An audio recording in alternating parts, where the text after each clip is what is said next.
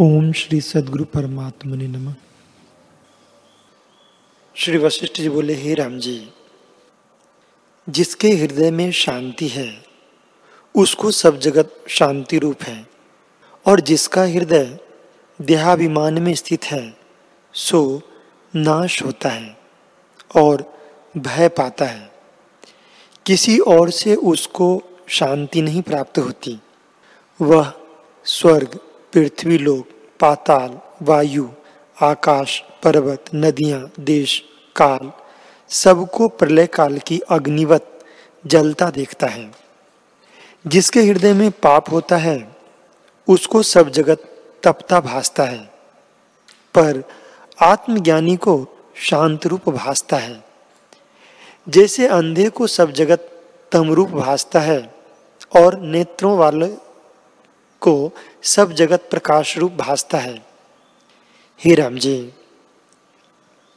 जिस पुरुष को आत्मपद की प्रतीति हुई है और इंद्रियों से कर्म भी करता है, तब ताप भी निवृत्त हो जाता है।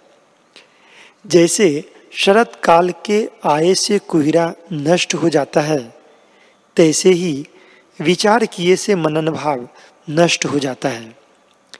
विचारो कि मैं कौन हूँ? इंद्रियाँ क्या हैं? जगत क्या है? और जन्म मरण किसको कहते हैं? इस विचार से, इस विचार से जब तुम अपने स्वभाव में स्थित होंगे, तब तुमको हर्ष, शोक, क्रोध और राग द्वेष चलायमान न कर सकेगा।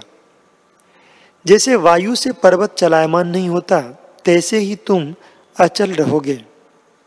हे राम जी, जब आत्मबोध होगा तब मन अपने मनन भाव को त्याग देगा और तुम संताप से रहित अपने स्वरूप को प्राप्त होंगे।